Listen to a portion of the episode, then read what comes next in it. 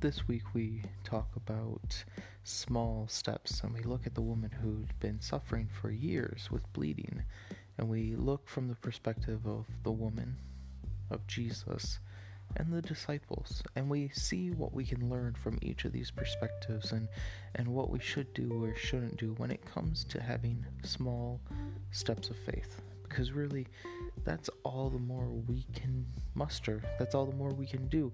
We can't look to those people who take quote unquote big leaps of faith because ultimately those big leaps of faith are only an illusion where they are made up of many tiny steps. I hope you enjoy.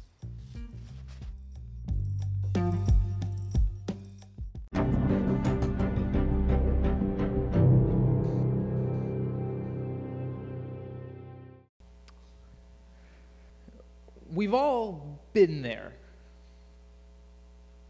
You read a story, you hear a story.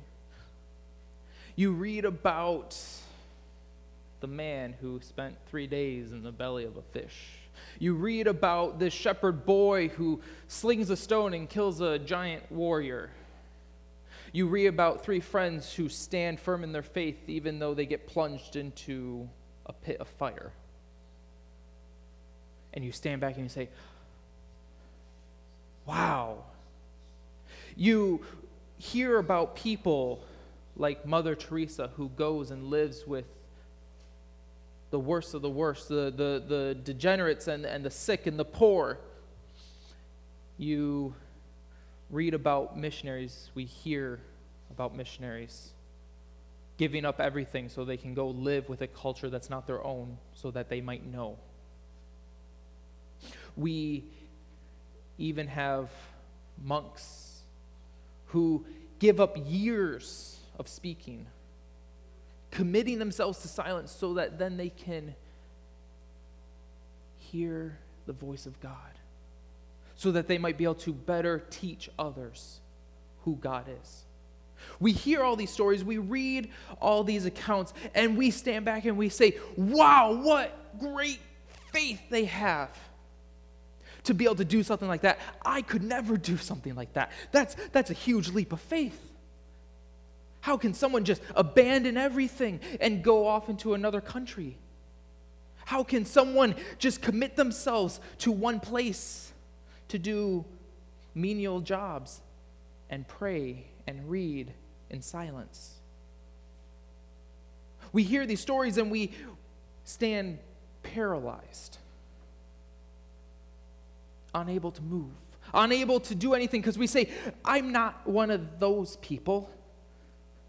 I, I can't do that. I can't get out of the boat and walk on the storming waves. It's too scary. I don't know if I have enough faith for that. Enough. Enough with that thinking. I want to help us today, and in order to do that, we need to do something. So, I want you to hold out your hand. Hold out your hand. Come on. This is interactive. Now, I have a real pen, and if you have one, you can grab it too. But uh, imagine you have a pen in that hand. And that pen is everything you believe that you can't do. It's, it's everything that says, I don't have enough faith.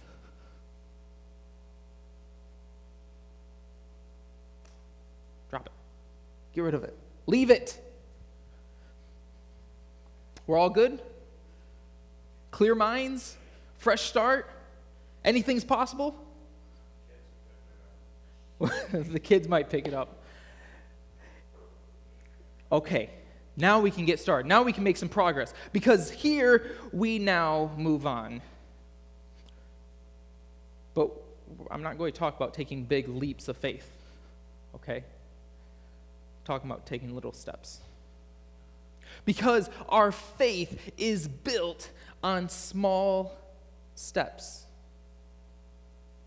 And to help us with this, I would like for us to turn to Mark chapter 5. We'll be looking at verse 25 through 34.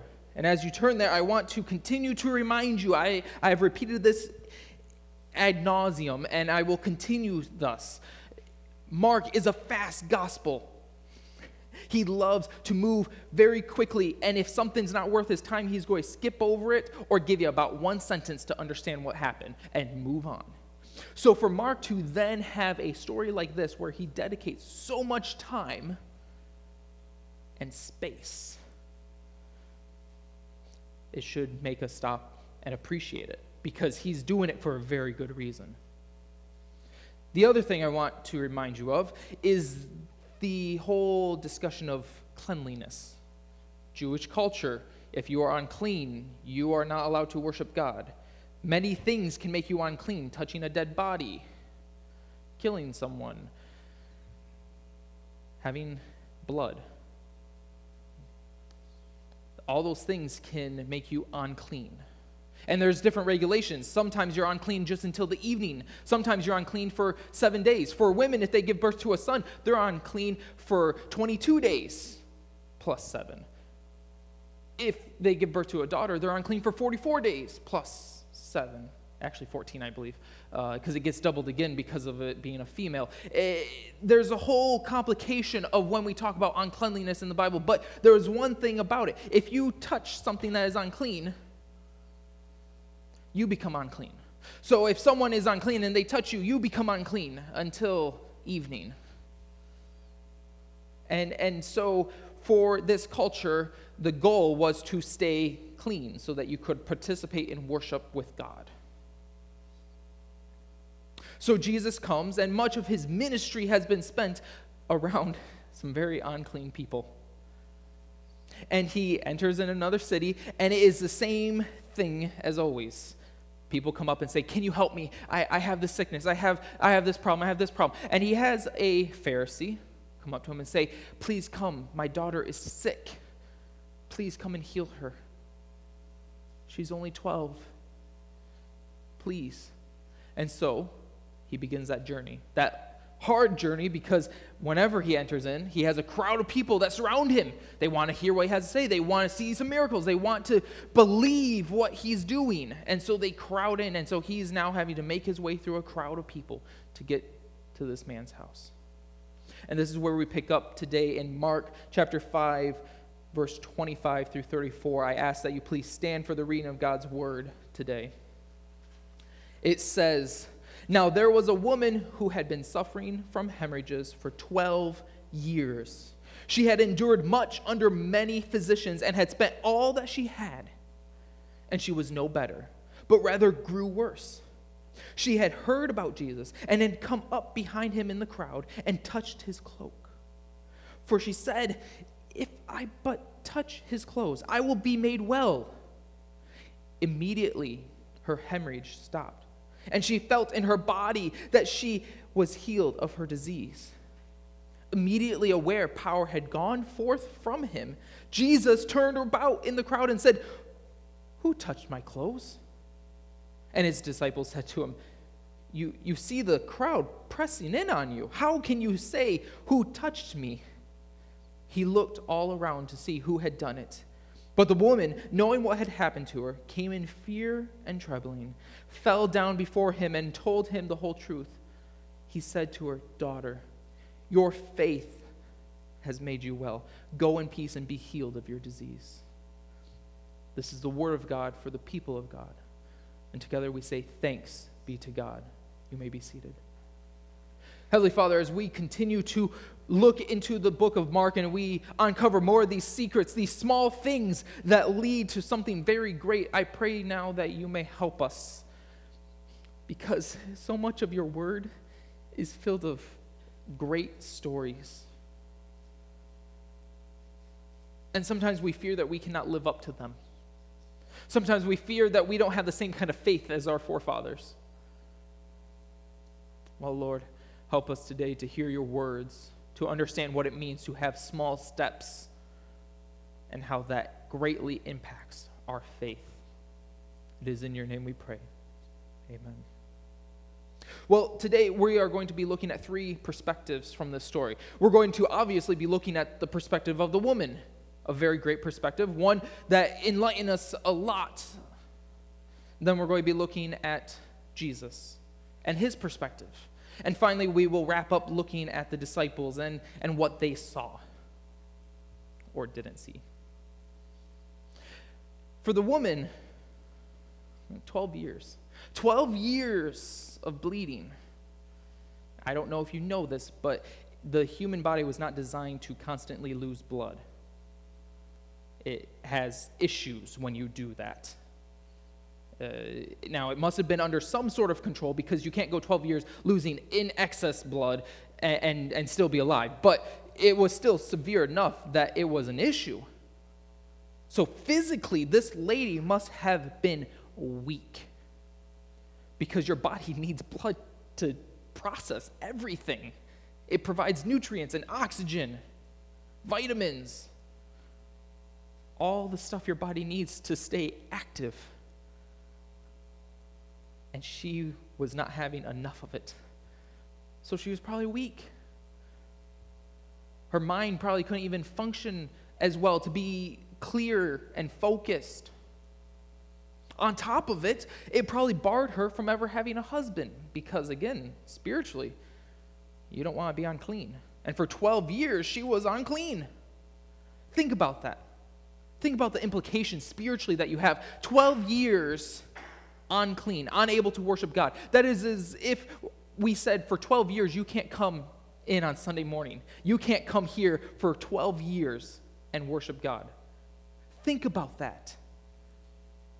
The implication spiritually, she must have been hungry. She must have been just downright thirsty to have some sort of fellowship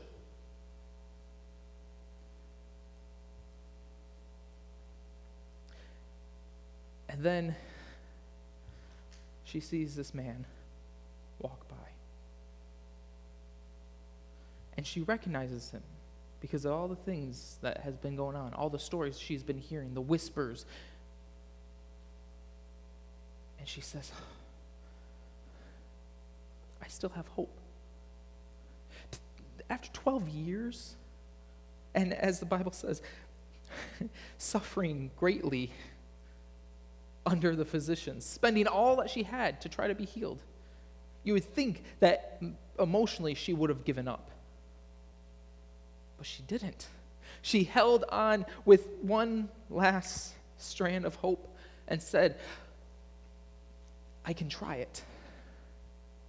And so she picks herself up as best as she can and she marches through the crowd clawing at the backs of all the people who are blocking her from Jesus.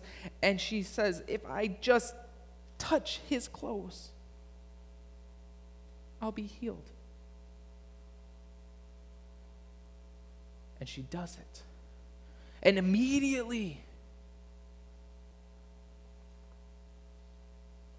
small steps of faith. Now, she physically was probably taking small steps. You know that, Tony. Coming back, you, you, take, you take a lot smaller steps because your body just can't handle it. There's a physical barrier of just saying, I can't go faster than this. And so she claws her way through the crowd just to touch his clothes. She doesn't even believe to have enough faith that she has to talk to him. She just says, I'm just good if I can touch a part of him. I don't need him to profess that I'm clean. I don't need him to, to pick me up. I don't need him to do all those other things I heard. I just need to touch him, and that might be enough. And so she goes. Now, some of you might be looking from that same, same perspective today. You might have physical healings that you need. You might have family or friends who desperately need Jesus. Take comfort today because you don't have to move halfway around the world and become a missionary in order for God to hear you and to see how faithful you are and to answer your prayers. You just have to take a small step. Reach out for Him. Call out to Him. Say, Lord, please help me. This is horrible, and I need help with it. And you're the only one who can fix it. What great news that is. We don't have to join a convent, we don't have to tackle lions and giants. We just have to reach out, to cry out, and say, Lord, help me. Help my son, help my daughter, help my, my nephew, help my neighbor. They need you, and I'm powerless to do anything about it.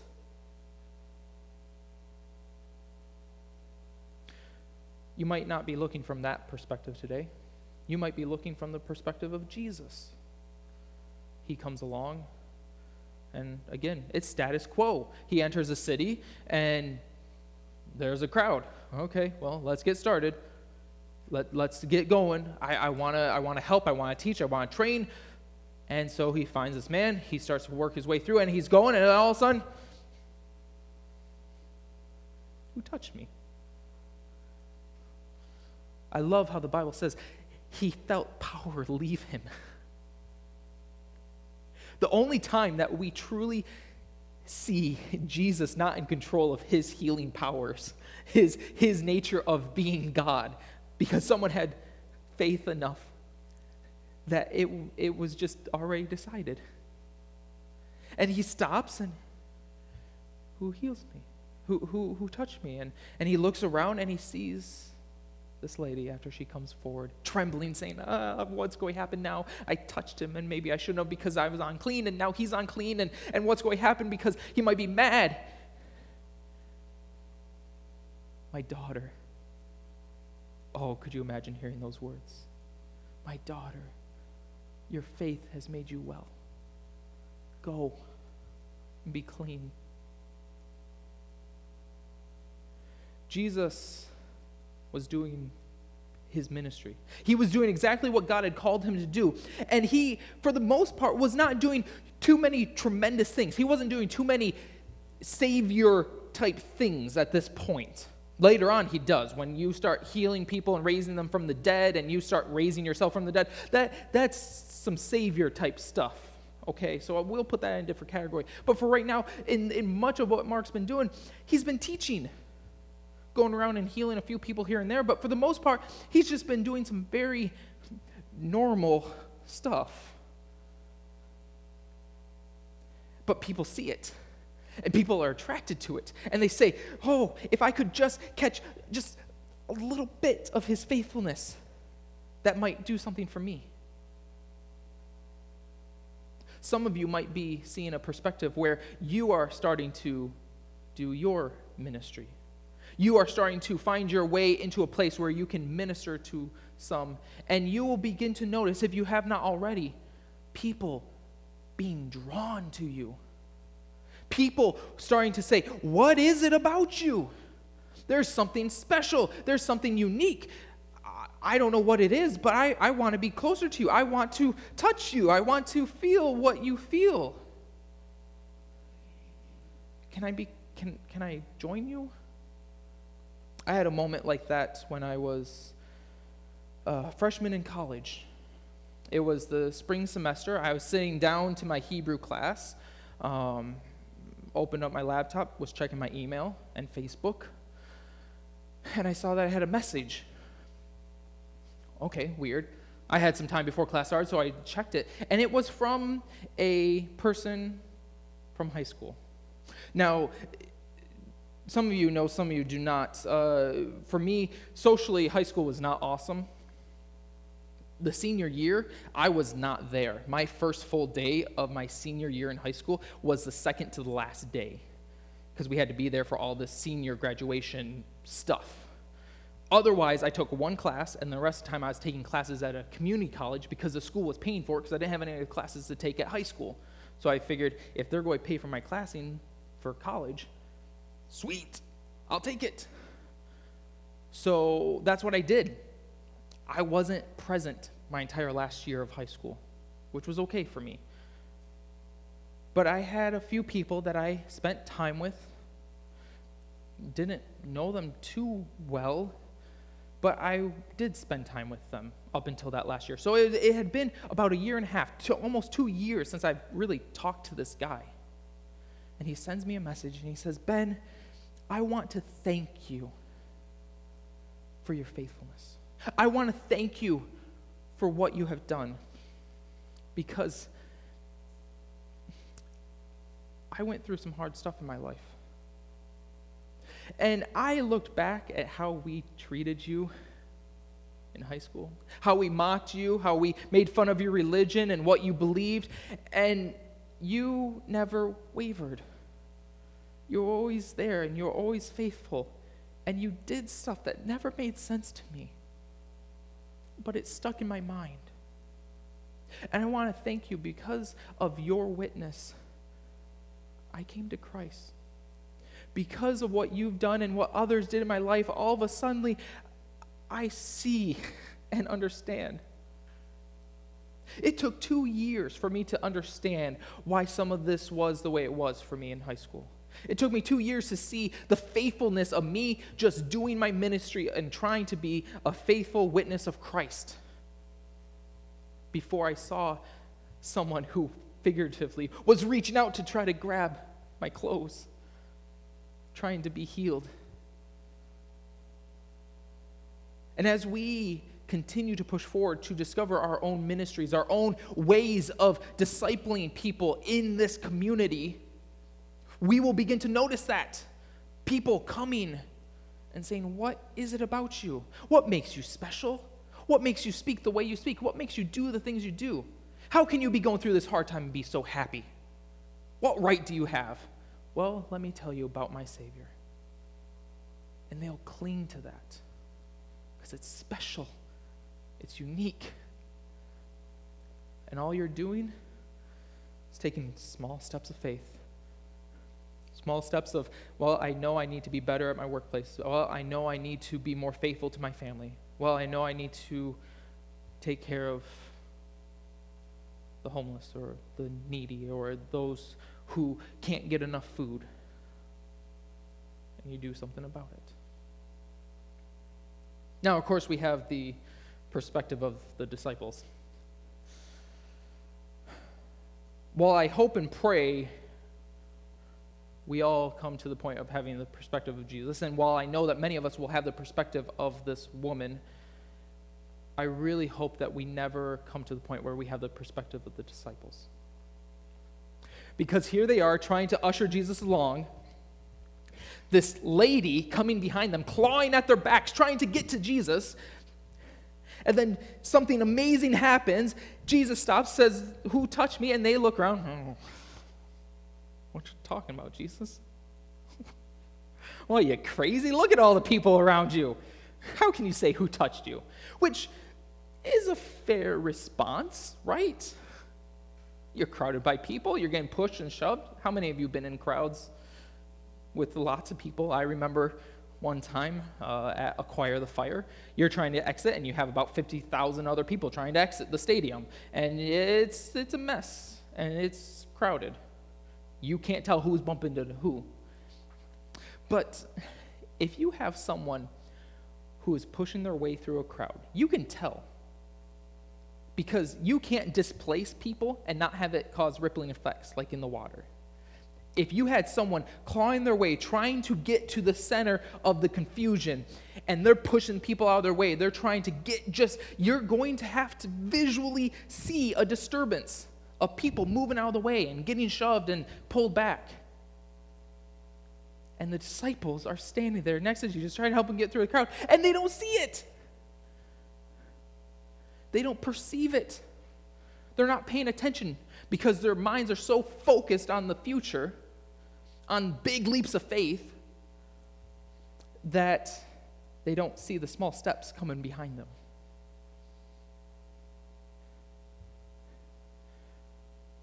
And they don't recognize the miracle that took place. I hope that we don't get to that point. I hope that we don't have people clawing at our backs, trying to get to Jesus, and we don't perceive it enough to help them out, to make way, to back up the crowd and say, Here, come. If we're so focused on those big leaps, those, those astounding things, all of a sudden we're going to be so zeroed in on that that we can't see anything else. And that's dangerous. That's dangerous for who we are because all of a sudden we make Christianity out to be this something that is so grand, and unless you're Mother Teresa, you can't be a Christian.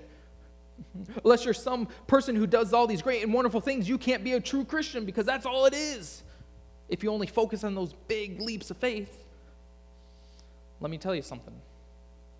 And anyone who's experienced those big leaps of faith will tell you a whole lot of small steps lumped together. People don't just one day up and decide that they're moving over to Africa to be a missionary. There's a lot of things that took place. There's a lot of small steps that led up to that moment.